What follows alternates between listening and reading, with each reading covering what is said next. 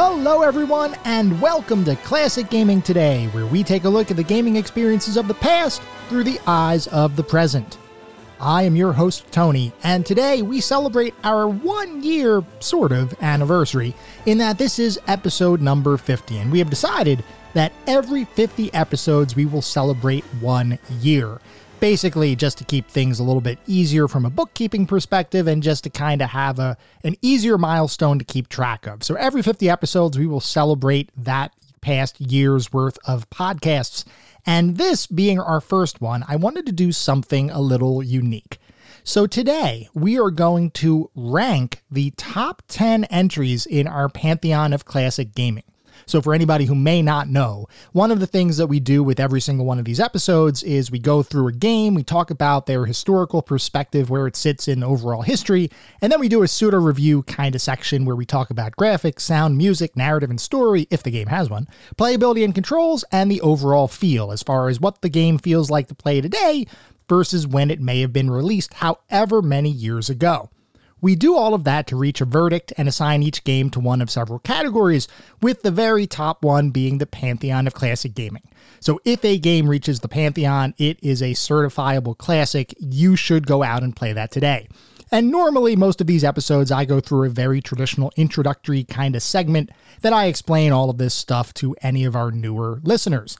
Today, since it is an anniversary episode, and because we are deviating from the classic formula, we're going to do things just a little bit differently.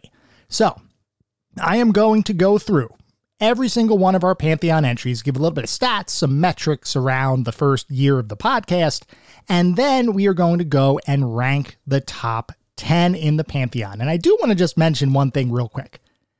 This is the top 10 as of today when I am recording this episode as I'm sure many people go through the same kind of thing.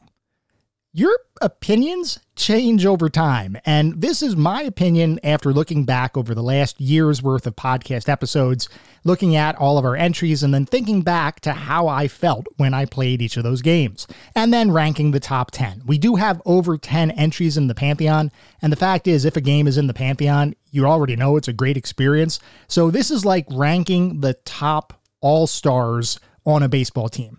Or this is like ranking the 1992 NBA Dream Team from from the United States that ended up winning the gold medal. It's like how do you rank people or things that are absolutely all stars to begin with. Well, I mean, certainly you can, and that's what we're going to do today, but that in no way diminishes all of the other games that are in our pantheon. They are all great experiences, but I thought it'd be fun to do a little bit of a top 10 list kind of thing because I actually like top 10 lists. That's one of my guilty pleasures whenever I'm looking for something to do on YouTube. A lot of times I'll go to top 10, blah, blah, blah, and usually it's something about video games. Anyway, we are going to get started. So before we get into the top 10 list, I do want to run off the list of what our current pantheon of classic gaming looks like. So, for anybody who would like to play along and see how your opinions either align or differ from mine, these are the games that are in our pantheon of classic gaming as of year one of the podcast. And just from a numerical perspective, we have talked about 53 different games over the last 49 episodes because there were a couple of episodes that we did some multiple games and included multiple games in.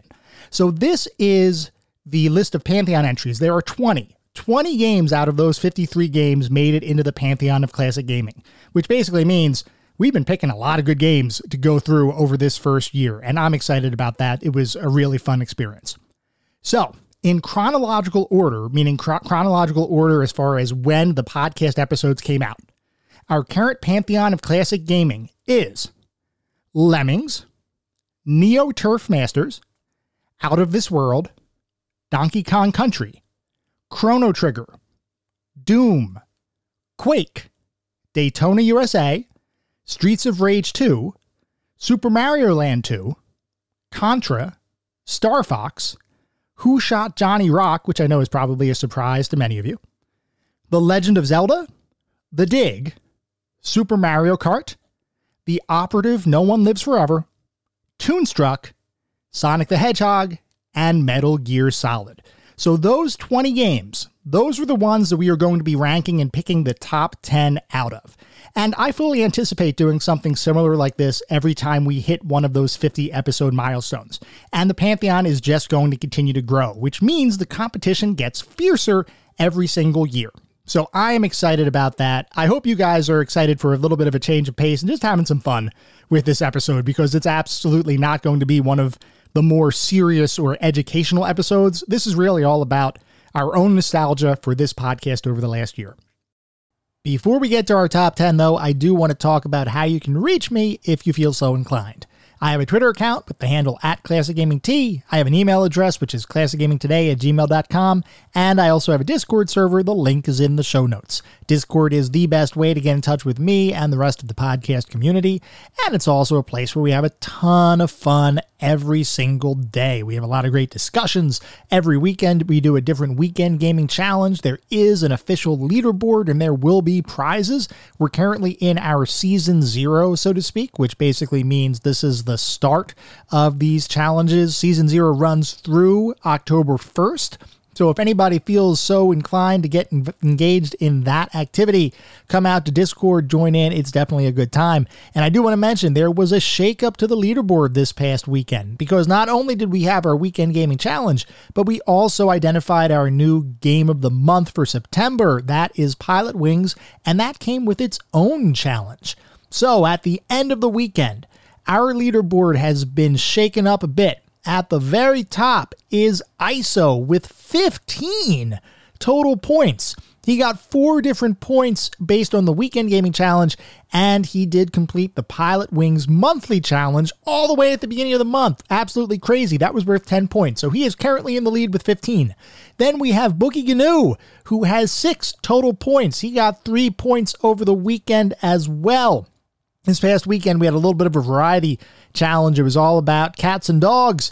And Bookie went out there. He did three of the, I'll say, individual point challenges. ISO focused on Final Fantasy VII, a little bit of a longer challenge, but worth three points. So that's what ultimately gave him a bit of a lead, as well as the 10 point monthly challenge. Anyway, in third place is Rich Senewald with four total points. He got two points over this past weekend. I Am the Dizzle is in fourth place. He didn't get any points this weekend because he was knee deep in Starfield Early Access, which apparently sounds like a really good time.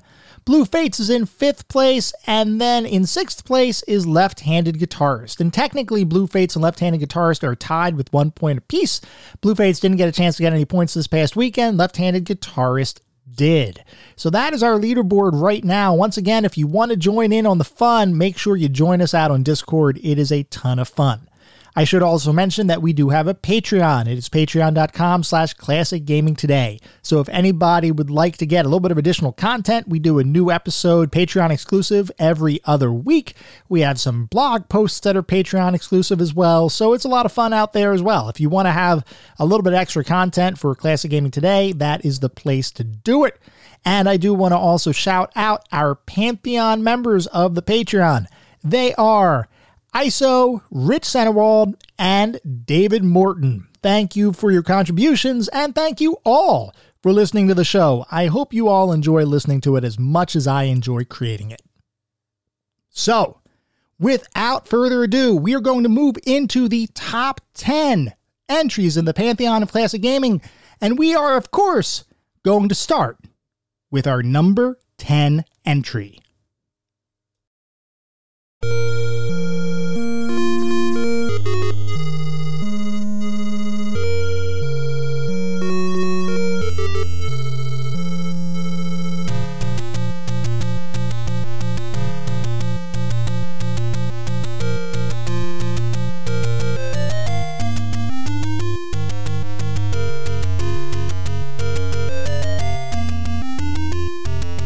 What can I say about The Legend of Zelda?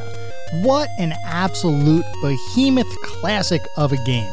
I remember when I was a kid playing The Legend of Zelda, and I remember going through, and I never played the second quest when I was younger. I only focused on the first quest, and even the first quest was challenging. But I remember keenly one specific situation that happened, which is kind of comical now because kids do weird things. But I was a kid, I was playing the game, and I got up to the dungeon in Zelda where the map looks like a face with like almost like a skull with eyes and a nose and things like that. And I actually called the Nintendo Game Counselor hotline, which was 1 206 885 7529. Standard dialing charges apply, I guess. But I didn't have to worry about that. My parents paid for that one. But regardless, I used to call up the Game Counselor line a pretty good amount. And I called them one time not to ask for a hint, but to just call them and tell them, hey, did you know that this dungeon in The Legend of Zelda looks like a skull, looks like a face? And the guy on the other end of the line, I mean, he's total pro. He basically ter- said, yeah, oh, that's that's great, kid. You, you found something out. Now, of course, they have strategy guides for all this stuff, and they're probably like, "What the heck is this kid talking about?" But it was something super fun. I just love The Legend of Zelda. And I loved playing The Legend of Zelda. It was one of those experiences that was totally unique and different than anything else I had played at the time. And even replaying it for this podcast, it's still a really good game. I mean, the whole thing is designed really well. There are some frustrations, especially with the second quest, which I did not try. Like I said, I didn't really play the second quest at all when I was younger, though I did I think I did at one point create a saved game with uh, that basically started right at the second quest by entering, I believe, Link as the character name. I think that's the right name to start the second quest. It's been a little bit since we've talked about Zelda, so my memory's just a teeny bit fuzzy. But I did try that out. I probably played around a little bit, but I never tackled it in earnest. I was solely a first quest kind of guy back when I was a kid. Playing the second quest for this podcast, ooh, it's a little brutal not so much just the reorganization of the map and the different dungeons, the way the layouts are, but just the fact that some of the enemy types and enemy configurations are just really challenging and in some cases borderline a little unfairish to me at least. I know a ton of people love the second quest. I'm not the biggest fan of Second Quest and Legend of Zelda, but regardless of that, the Legend of Zelda as a total package is an amazing experience. And the fact that there was this whole hidden second quest after you already beat this gargantuan for the time game, and you have an entire other quest to go through that is as big as the original just shows the kind of ingenuity that went into creating that game. The Legend of Zelda is absolutely a top game of all time. It's telling, though, that the rest of our pantheon is so good because Zelda comes in at number 10 in our current pantheon of classic gaming. How many games could actually be better than The Legend of Zelda? Well, we are about to find out as we move on to our ninth entry in our pantheon of classic gaming. This is number nine. Up,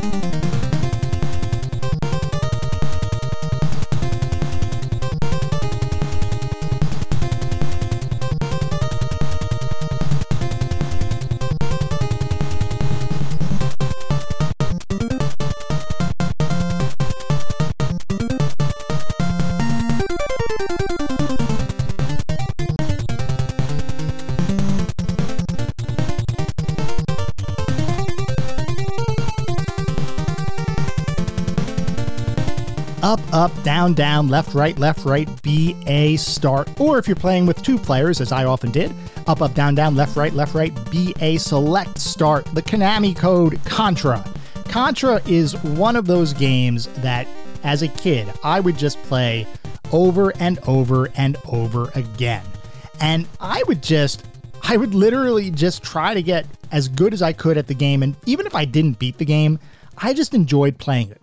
I remember sitting down, putting in the Konami code because there was no way I was going to beat it at the time without using 30 lives. I could not beat the game on just the standard amount of lives that you get and the few number of continues that you had available to you.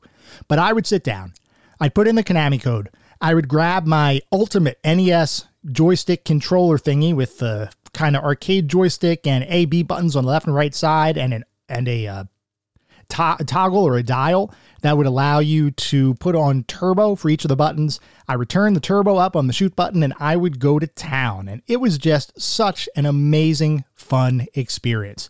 It didn't matter if I beat the game or not. It was just downright fun to play. And it was challenging, but it was a good kind of challenging. And it was something that you could actually learn. When I sat down to play the game for this podcast, I was determined to beat the game as it was originally designed. And I know you could argue, well, hey, the Konami code is part of the game to begin with. So it is originally designed with the Konami code. You could use it. But I wanted to try to challenge myself to beat the game with using only the default number of lives and continues. And over a period of around eight hours, I trained up, I trained up, I tried to get pretty good. I, I determined or got my muscle memory back from when I was a kid, and I did eventually beat the game as it was defined in its default state. And I felt so good when I beat the game. It was just so much fun. It was even fun today. And it's one of those games, Contra is one of those games that has literally not aged. You can sit down and play it, and it feels modern almost. It's not like the controls are deprecated. It's not like the graphics look bad. The graphics look like any other retro inspired title that might be a modern game today. That's how good it is. It just is very appealing to play. It's very fun to play. It is a challenge. And I will admit that if you're not ready to put in some time to learning the game, learning where the enemies spawn, learning where the power ups are, because the power ups are a big deal in Contra, especially the spread gun, which is my personal favorite. But if you don't take the time to learn all of that, you're probably going to have a little bit of a difficult time. And like I said before, you can still play the game and have fun without having to beat the game. And you could sit down, let's say you make it to level four or level five. Big deal. That's still awesome and it's still fun. You could also play it with save states if you want to emulate and just try to make the game a little bit easier on yourself. Give yourself some of the creature comforts that we may enjoy today that may not have been part of the original NES kinds of releases that came out uh, years ago, 30 plus years ago. That's totally fine too. I mean, it's one of those things where you can basically make the game what you want it to be, regardless of how you make it. The game is just simply fun and it deserves its spot in the Pantheon and it absolutely deserves its spot in our top 10 list. But there are eight other games that, at least today, I'm thinking are a little bit better than Contra. So we're going to go on to our eighth entry in the list right now.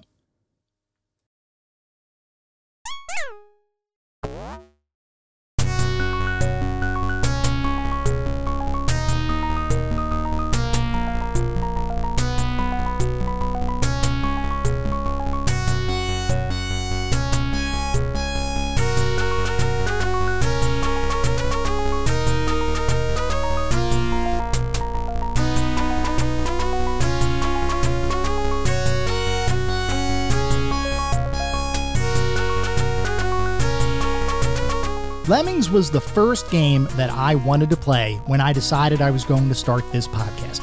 And there are a few reasons behind that. Number one, I have a significant amount of nostalgia for Lemmings because I did play it quite a bit when I was younger. I never actually sat down to try to beat the game though. I kind of played it off and on. I almost used it as sort of a pastime or a hobby kind of thing where I never even went beyond the very easiest difficulty when I was younger.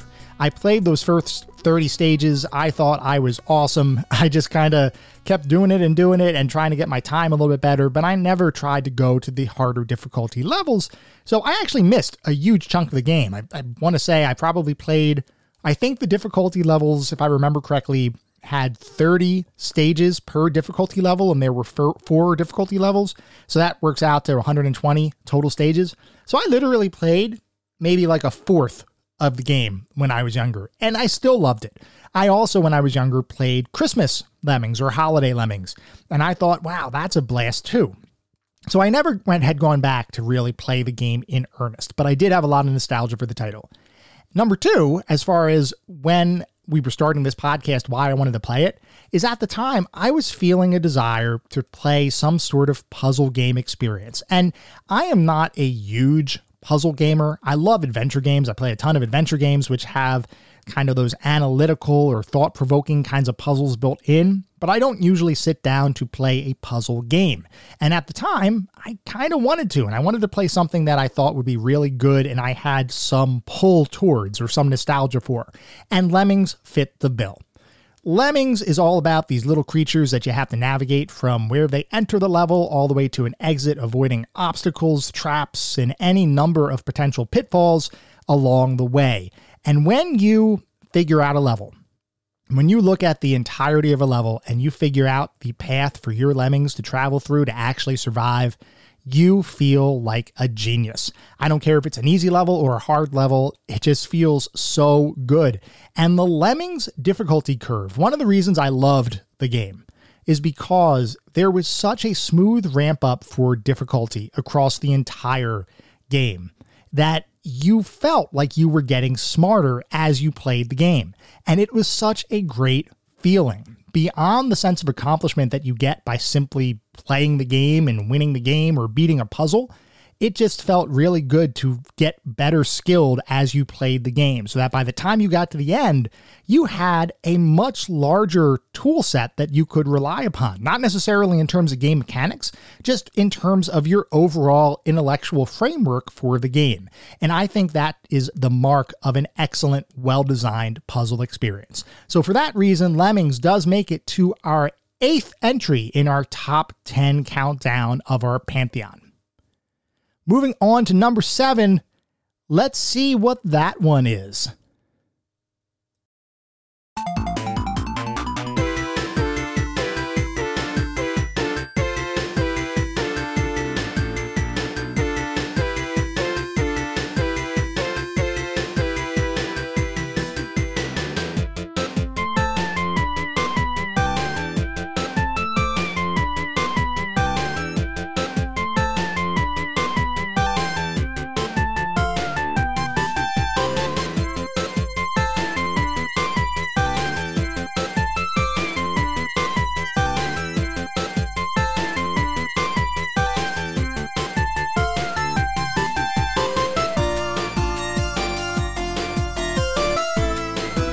I'm going to venture a guess and say that Sonic the Hedgehog pretty much needs no introduction.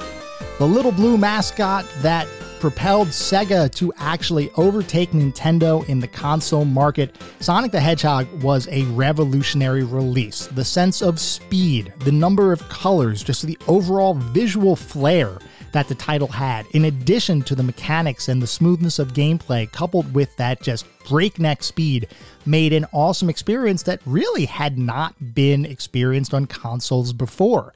Maybe not even on computers before. I know that Sega claimed that it was the fastest platform game in the world and that Sonic is the fastest platforming character.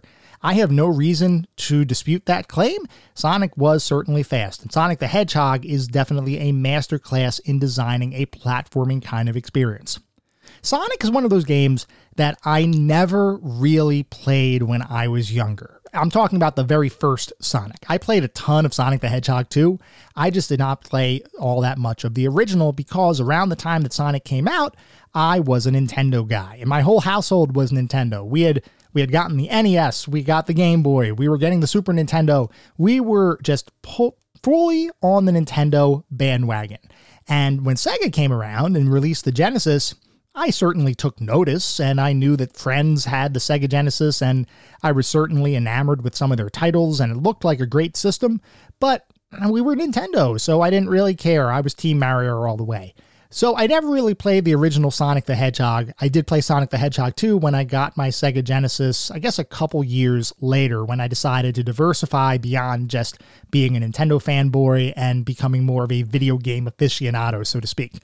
So the original Sonic the Hedgehog I never really played as a kid. When I sat down to play it for this podcast, it blew me away. Literally, I had no idea that the original Sonic the Hedgehog was as good as it was.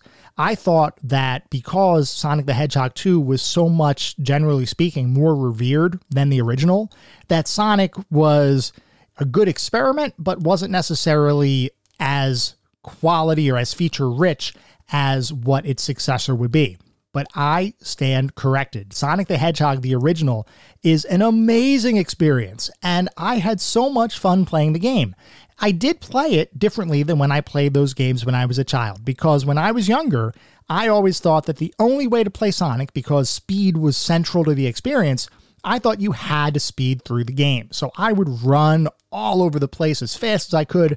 I would often hit enemies, I would lose my rings, I'd pick up a couple, but I could never recover all of them because you just can't. And then I just kept going through the levels, and eventually I would end up dying because I didn't collect enough rings to go into the special levels, and I didn't collect enough continues to actually beat the game. So I never really got far in the game when I was younger, albeit, once again, didn't really play the original all that much. Playing through it today, I took a much more cautious approach and I found the game to be exquisitely designed. You can run through the levels at a breakneck speed, and you will have a heck of a time doing it, and it is a blast. But if you want to actually stop and smell the roses, Sonic supports that too, and it creates a platforming experience that is on par with the best platforming titles from Nintendo and other competitors. I can't speak highly enough about Sonic the Hedgehog. It was one of those fun experiences that I went in expecting a good game. I just didn't expect it to be an absolute masterpiece, and it was. There are, though, six other games on our list that edge out even Sonic the Hedgehog. So we're going to go on to the number six entry on our top 10 list.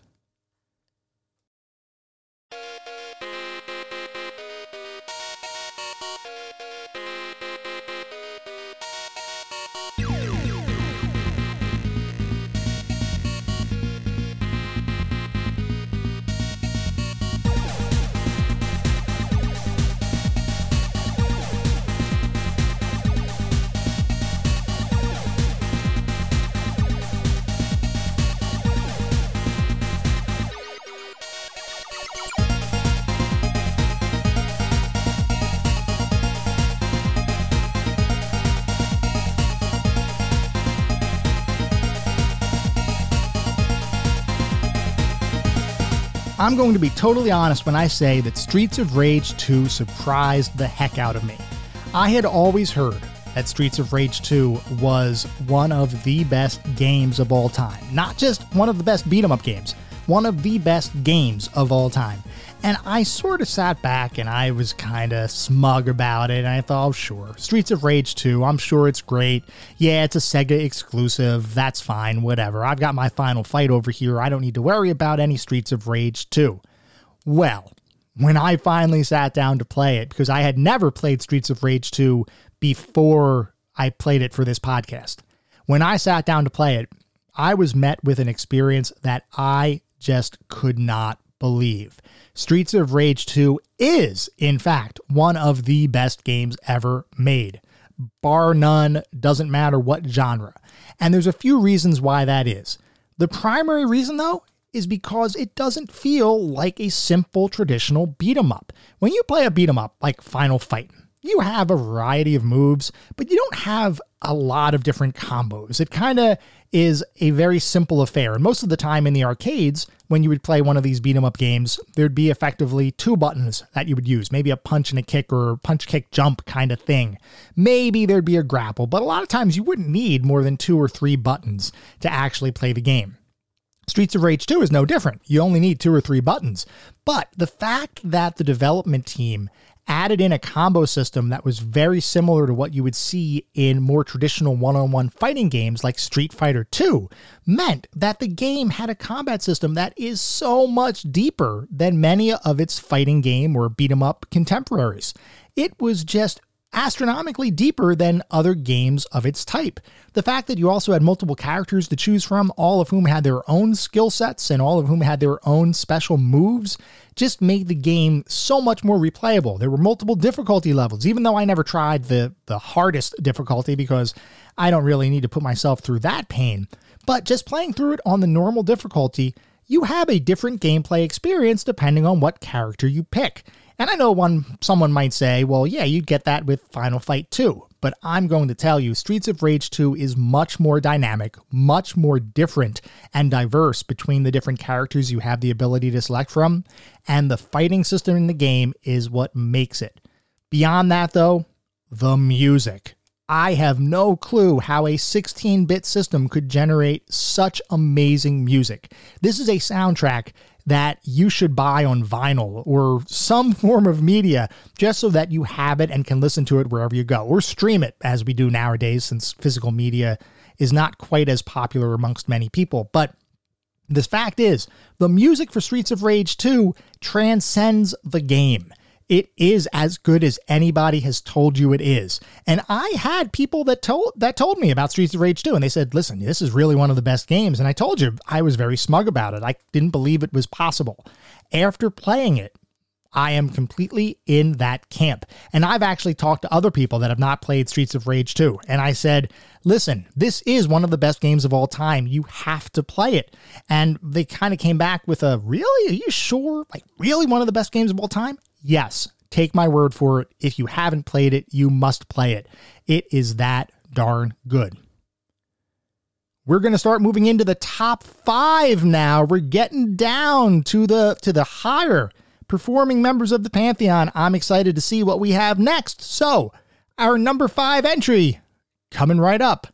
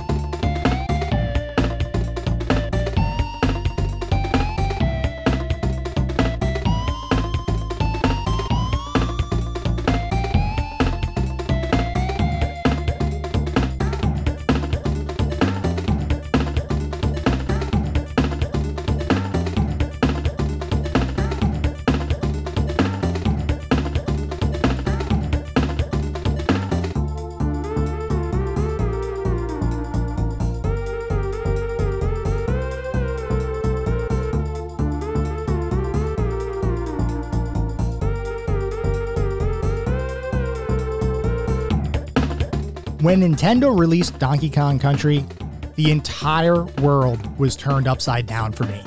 I never expected a game to exist that had this level of graphical fidelity, this level of detail on a 16 bit Super Nintendo system. Remember, this was a system that just a couple years earlier, the, the height of graphics was Super Mario World. And I mean, Super Mario World looks great. But when you start looking at the vast advances in technology that happened in the early 90s to the early to mid 90s, and you look at the movies where Silicon Graphics workstations were driving so many special effects, I never thought that I would see that in a home console. And Donkey Kong Country gave us that. Now, the fact is that there were a lot of different art and programming tricks in the background to make it seem like the Super Nintendo was actually generating a bunch of three dimensional visuals or a higher quality level of graphics. In reality, everything was still sprite based, it was just pre rendered, which was quite frankly an ingenious move by the development team to make it feel like it was that much more detailed of a game than what it actually was able or that the Super Nintendo was actually capable of delivering. But the fact is, it didn't matter. Donkey Kong Country was so good, it was so much more advanced than many of its peers that the fact that it was done through a bunch of trickery doesn't really matter. It was just good. And when I sat down to play it again today, because this is one of those games that I did play a lot of when I was a kid. Once again, I never beat this game, and you know what? That's kind of a common theme. I had a ton of games when I was younger but I didn't have the mentality that said, you know what, I have to, when I buy this game, I have to go out and beat it.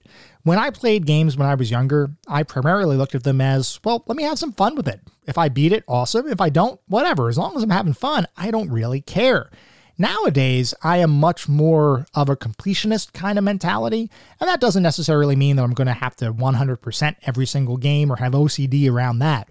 But what I am saying is that most of the games I play today, I kind of want to see the ending for. And certainly as it relates to this podcast, any game I play, I want to make sure that I can beat and then I can have the full experience because that's what I really want to talk with all of you about, which is what is that overall experience. And Donkey Kong Country is one of those games that from beginning to end oozes quality. I loved the level design in Donkey Kong Country and what they did, what the development team did to make this so unique is they would have levels that would build on one another. Meaning, you might have a, a, couple of stages up front where they're really, really simple. And then a few stages later, you might have a very similar themed stage, but they add some additional mechanics. Or even within a single stage itself, it might start out simple, like the first minecart level. It starts out super simple, just trying to teach you how to navigate on the minecart. Then it adds some additional jumps, and then it adds some ramps to jump off of, and then it adds some differing levels that you have to try to navigate between. And it just builds on itself so that by the time you get to the end of the level, you're facing a sequence that has so many different mechanics at play that you didn't even realize you were basically getting the tutorial for that sequence from going through the prior parts of the level. And I thought that was just absolutely genius level design by the development team. So, beyond the graphics, the level design and the way that they designed the overall experience just felt really good. I will say there was a little bit of frustration when you get to, I think it was the ice world area, and I can't recall the exact name of that world, but there was a sequence of around six levels uh, directly in front of each other, so in sequence. And you did not have a save point throughout those six levels. You had to get past all six levels to get to the next save point. And let me tell you, that sequence was kind of brutal. And I definitely replayed it several times trying to get past that sequence. Once again, once you get good at it or once you get proficient enough at the game, you can absolutely get through those levels without too much difficulty. But when you're tackling it for the first time, it's definitely a challenge. It's a good challenge, though. It's not one of those ultra frustrating, unfair kinds of challenges. This is one of those challenges that just makes you have fun the whole way. You're kind of smiling the whole way, even though you're dying and falling off of platforms and getting eaten by other enemies and things like that. That sounds bad, but in reality, it's just a really fun game. I enjoyed it immensely, and it still feels and looks really good today. I have read some reviews recently, some retrospective kind of reviews, where people have said, oh, well, Donkey Kong Country, it looked good at the time, but now it just looks totally plastic. It doesn't look real. It doesn't look, it just doesn't look good. It's a stylistic thing that really was a function of its time and it, it just doesn't hold up today. To that, I say, no, I don't think so. I think you're wrong. I, well, I mean, everybody's entitled to their opinion, but I believe that Donkey Kong Country still looks really good today. Does it look the same as any sort of modern, three dimensional, ultra rendered kind of experience?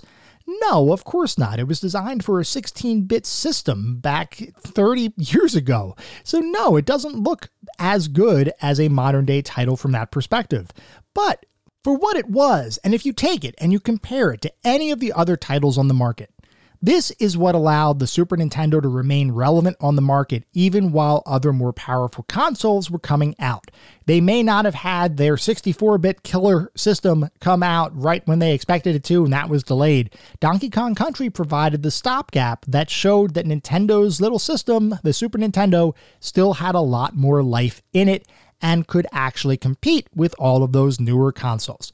Donkey Kong Country was an absolutely pivotal moment in gaming, and it is one of those releases that will be remembered forever. It was a significant release in video game history, and one of those games that when I went back to play it for this podcast, I just had an absolutely fun time doing so.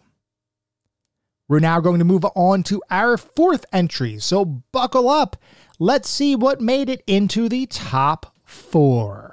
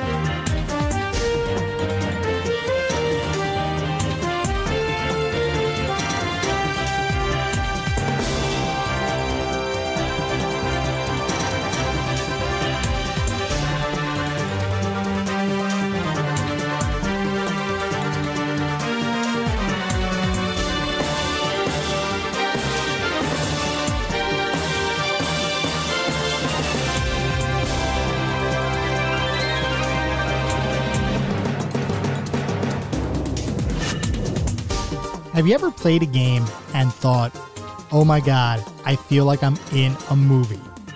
Well, if you played Metal Gear Solid, you probably have had that exact experience because it is one of the most cinematic games released of its time.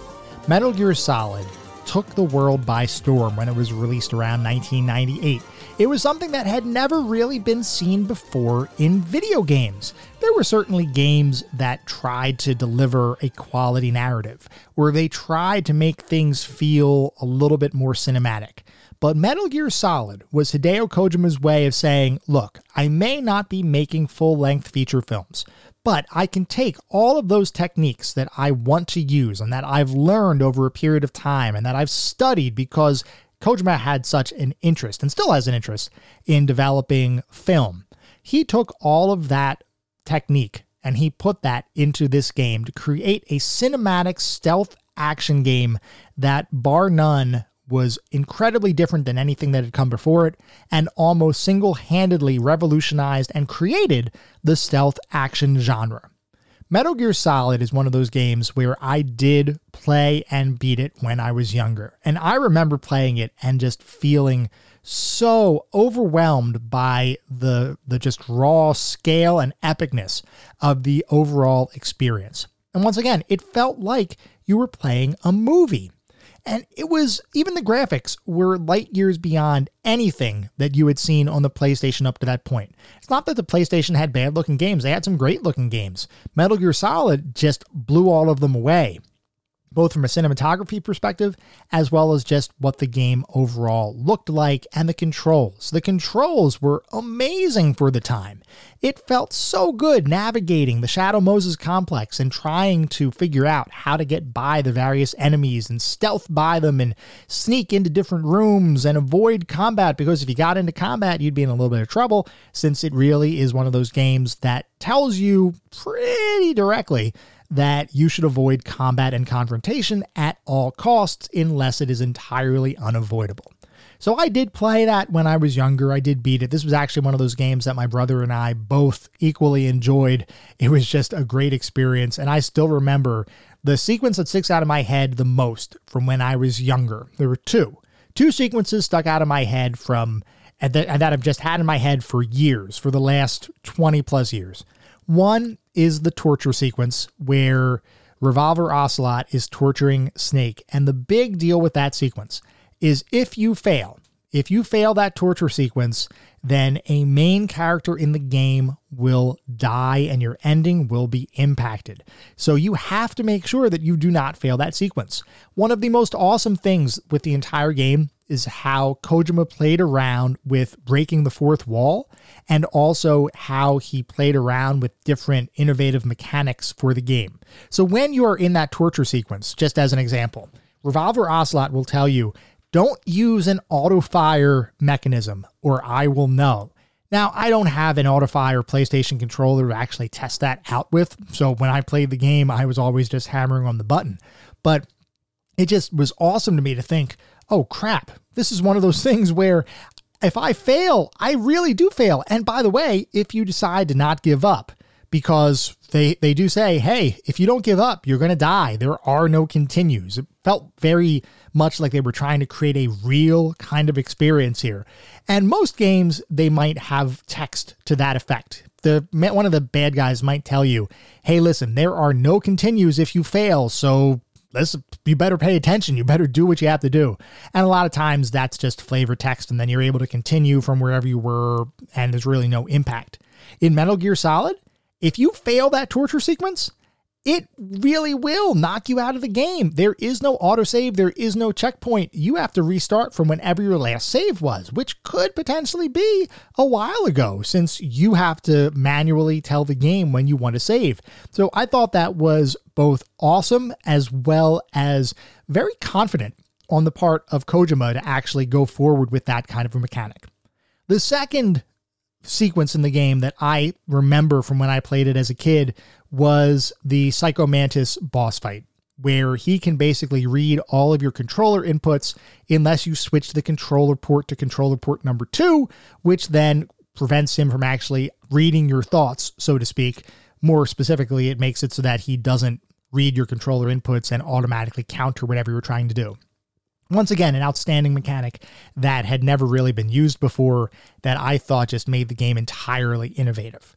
When I went to play Metal Gear Solid again today, when I went to play it for this podcast, it was as impactful as I remembered it. Almost every aspect of the game just felt right.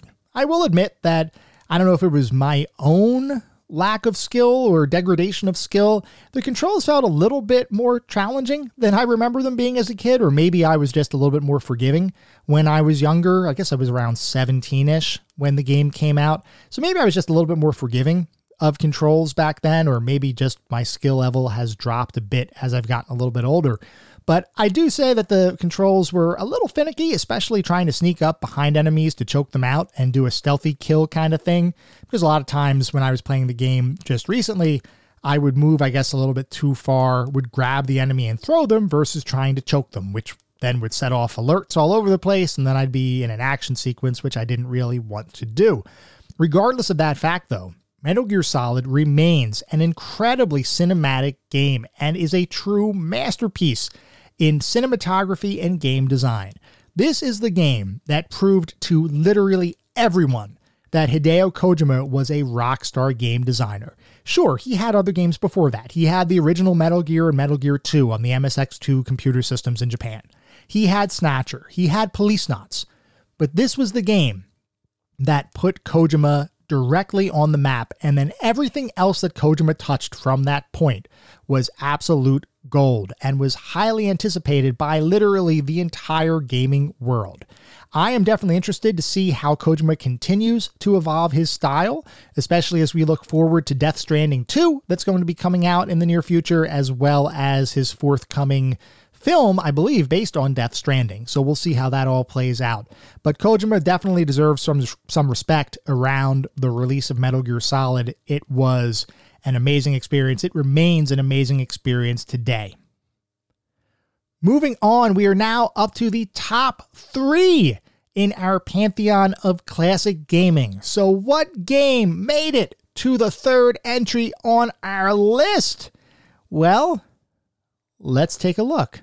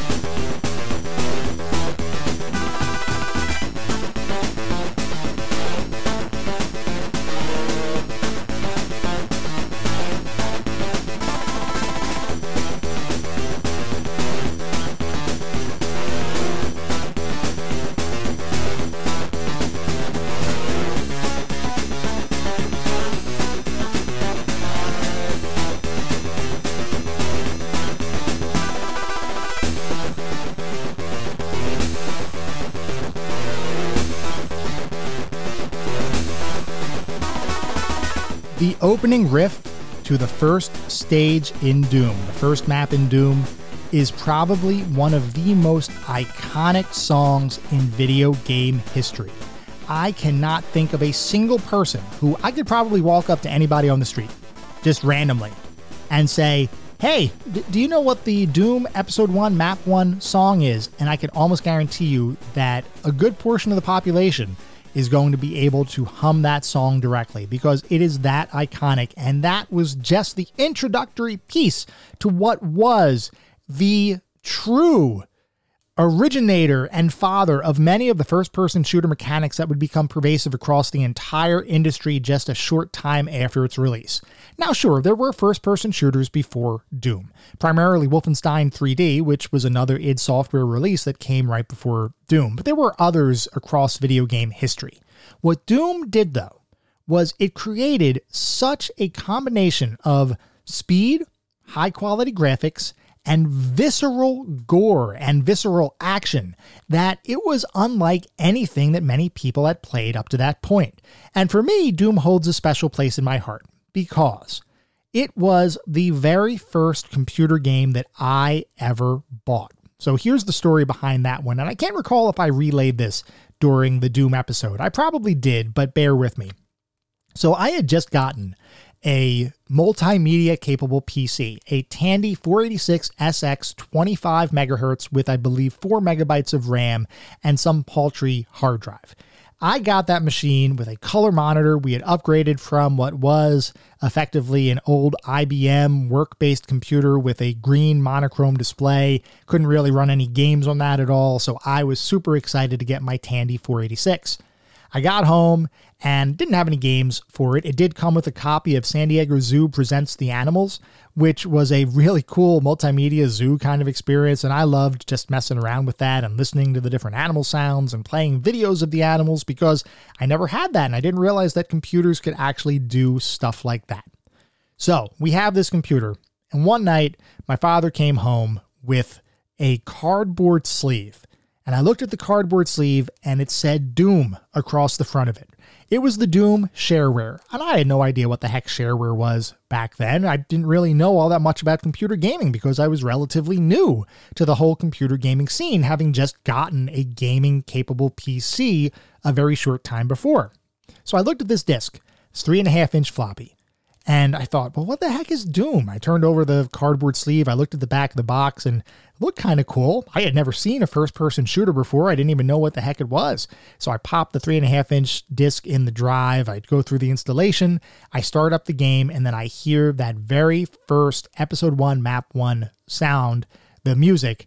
And I thought, whoa, this is something, this is going to be something special. And then I sat down and I played through the entire shareware episode probably over the course of a night. I was probably a zombie for school the next day because I was just so enamored with the game. Moving on to playing it just recently, it has held up remarkably well. Whereas some other games, like Wolfenstein 3D, there are some aged elements there. It's still a really good experience, but there's definitely a little bit of aging around the edges. With Doom, there's really none of that. Sure, it doesn't have mouse look or some of the other kinds of innovations that would come with first person shooters released after it, but it doesn't need it for what it is, which is a very traditional retro styled first person shooter. Doom is pretty much perfect. There are definitely a couple of rough edges, and there's a little bit of difficulty here and there that might be a little bit excessive, but in almost all instances, the game gives you the tools necessary to be successful. You just have to know how to use those tools, when to use them, and how to maneuver around each of the levels to avoid and or defeat the enemies that the game throws at you. Every single moment in Doom is filled with tension and dread, and it just continues to build on each other. And I can't tell you the number of times, even when I played through it recently, where I would turn the corner and I'd see a pinky right in front of me, and I'd think, oh, whoa! And I'd get really a little freaked out because I didn't expect it to be charging me around the corner. There's still that sense of palpable tension that comes with the game. And that is because the game is designed oh so well. It is one of the best designed games ever. It is one of the most, if not the most influential game in computer history. And even playing it today, it holds up as well as any game that you're going to see out there in the entirety of the video and computer game landscape. Doom is that darn good. It is that darn important. And if you've never played Doom, you have to play it. This is one of those games you absolutely have to play. You have to experience it. It is like it is like one of those things where it's a prerequisite to calling yourself a true computer gamer. Not really. I mean, I'm not going to hold that against you. But you really should play it if you haven't played it at all because it is one of those transcendent experiences that everybody in their gaming life has to have at least once. We're going to move on to the top 2. We're getting down there. I wonder if your game in your personal pantheon is still on the list. Our number two entry in our top 10 rank of the Pantheon of Classic Gaming is coming right now.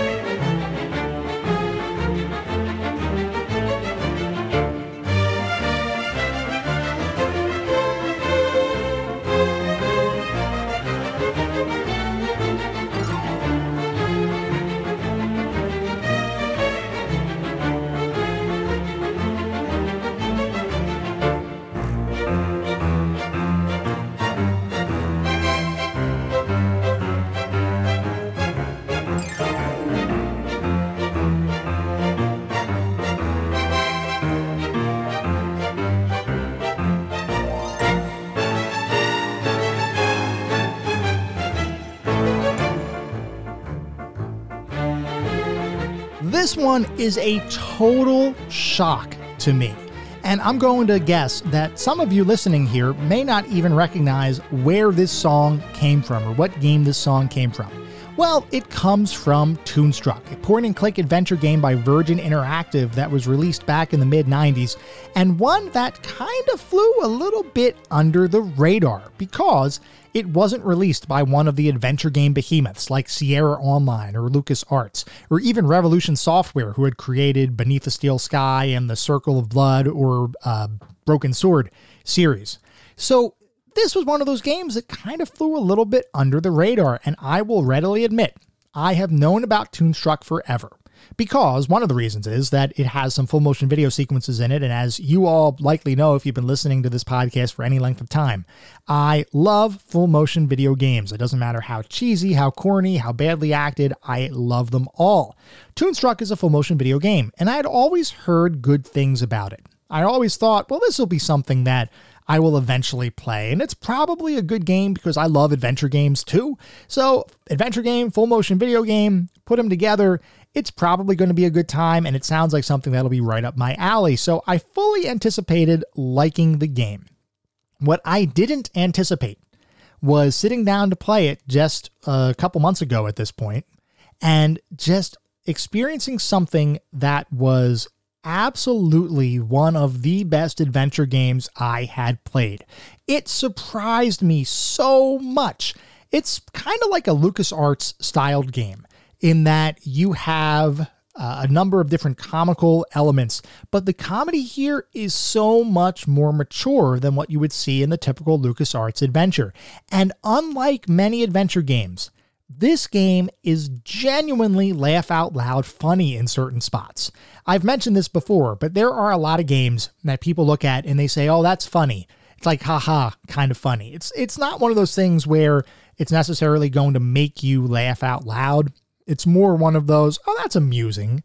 kind of things. At least for me. I know that that a lot of times even when people say a game is funny and I recognize a game is comedic, it doesn't necessarily hit me the same way as what a funny movie does, where I might be sitting down there and I might literally burst out laughing.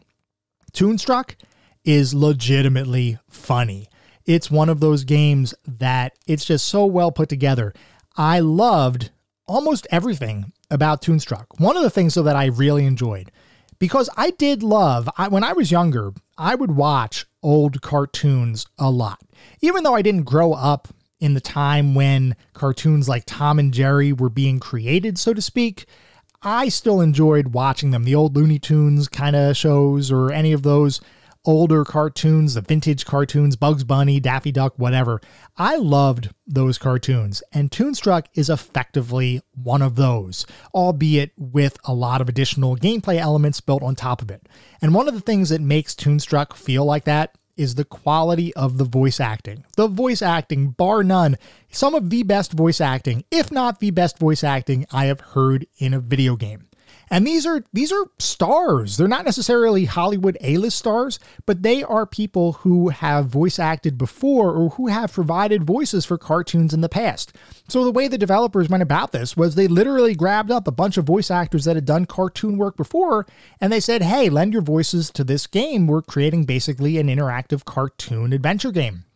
And they did that, and the effect was so profound because it created an experience that was unlike anything I had played before in a video game. It just really felt like an interactive cartoon.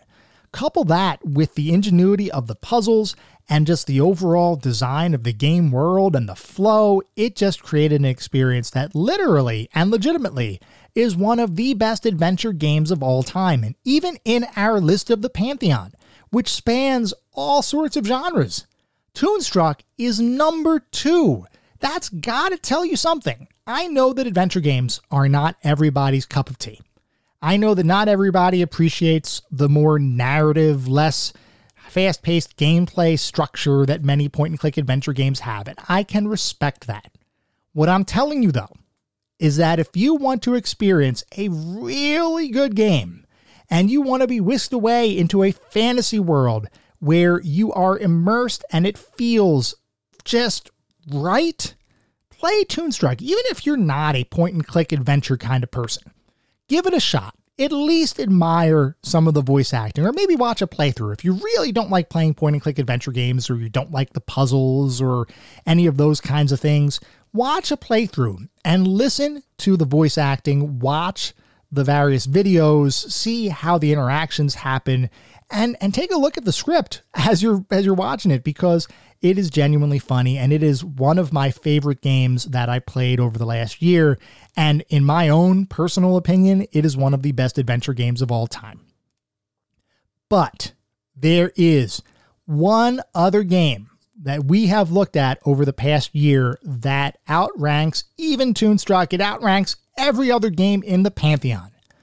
Our number one entry in our Pantheon of classic gaming is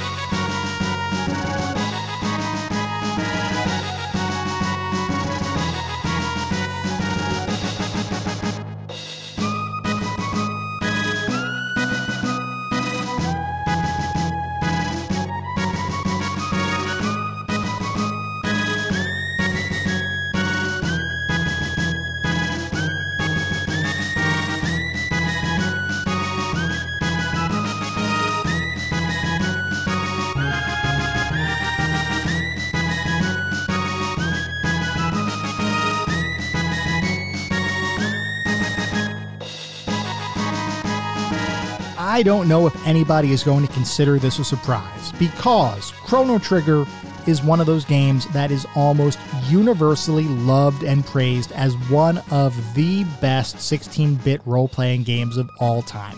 And even beyond that, just one of the best role playing games of all time. And it is not hard to see why, because every single aspect of the game, every bit of the experience is a significant level of quality above most of its peers. Chrono Trigger is one of those games where when you play it, you are whisked off to another world and you have just this feeling of awe as you play the entire game. It's a time traveling adventure where the actions that you do in one time period will impact other time frames as well. And you can really see your impact on the rest of the game world. What really brings it together, though, is a few different things.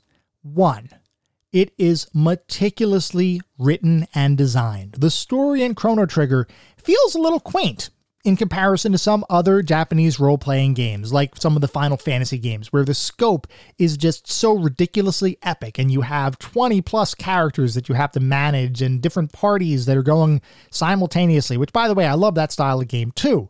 But Chrono Trigger is a much more personal affair. It's a much more kind of focused affair because you only have a limited number of characters. You still have a good number. I think you have six or seven ish characters that you can choose between over the course of the game.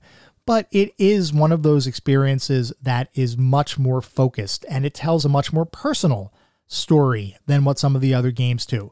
But beyond that, everything in the game comes together to create what is probably one of the most memorable experiences in gaming.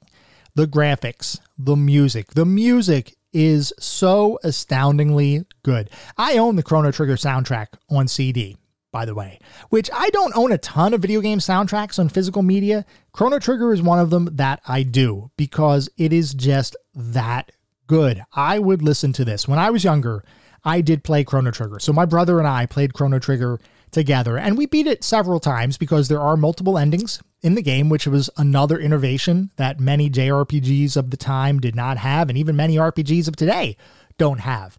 Chrono Trigger had multiple endings, and we played through it multiple times. And we always got into a little bit of a debate between which game is better, Chrono Trigger or Final Fantasy III, otherwise known as Final Fantasy VI outside of the United States. But we always got into a little bit of debate. And at the time when I was a kid, I always thought that Final Fantasy VI was the best RPG ever made. It was Chrono Trigger was good, but it wasn't as good. I always thought Chrono Trigger was kind of a few steps below Final Fantasy VI. Playing it today, playing it over the past year, back when I played it, I guess around December timeframe for this podcast of last year, I came to the realization that, well, I don't know how it ranks compared to Final Fantasy VI in my perspective today, since I haven't played Final Fantasy VI yet, or I haven't replayed Final Fantasy VI yet to compare it to Chrono Trigger. What I can tell you is that Chrono Trigger, just by itself as a standalone experience, is a masterpiece of masterpieces. It is one of those games that transcends its genre to become just one of the best games of all time. The story, the graphics, the music, the overall world design, the quest design, the combat system, the way that the combat system is much more real time versus the more traditional turn based of many JRPGs. Just the way everything comes together. It creates the total package, a total package in gaming that is really difficult to match. And by far, Chrono Trigger is the best game that I have played over the last year for this podcast. I still sit back and occasionally think about Chrono Trigger and I think to myself, "Oh man, I got to go back and play that again. I got to got to get some more of the endings. I got to experience more of the game. It is that darn good and it deserves its spot as the number 1 entry in our pantheon of classic gaming.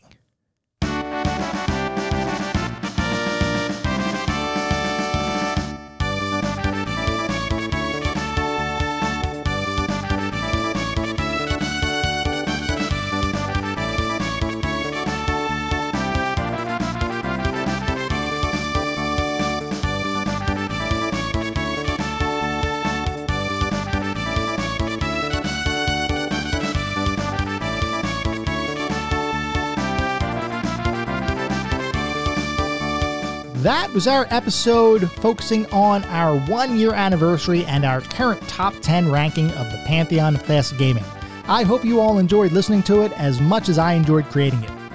If you'd like to reach out, let me know how I'm doing, provide feedback, comments, suggestions, or just talk about classic games and technology in general. I would love to hear from you, and there are a few ways you could reach out. I have an email address, which is classicgamingtoday at gmail.com. I have a Twitter account with the handle at classicgamingt, and I have a Discord server. The link is in the show notes. Discord is the best way to get in touch with me and the rest of the community with this podcast. We have a ton of great fun out there. I definitely encourage you all to join. We also have a Patreon. That is patreon.com slash classicgamingtoday. So if you want even additional content, that's the place to get it.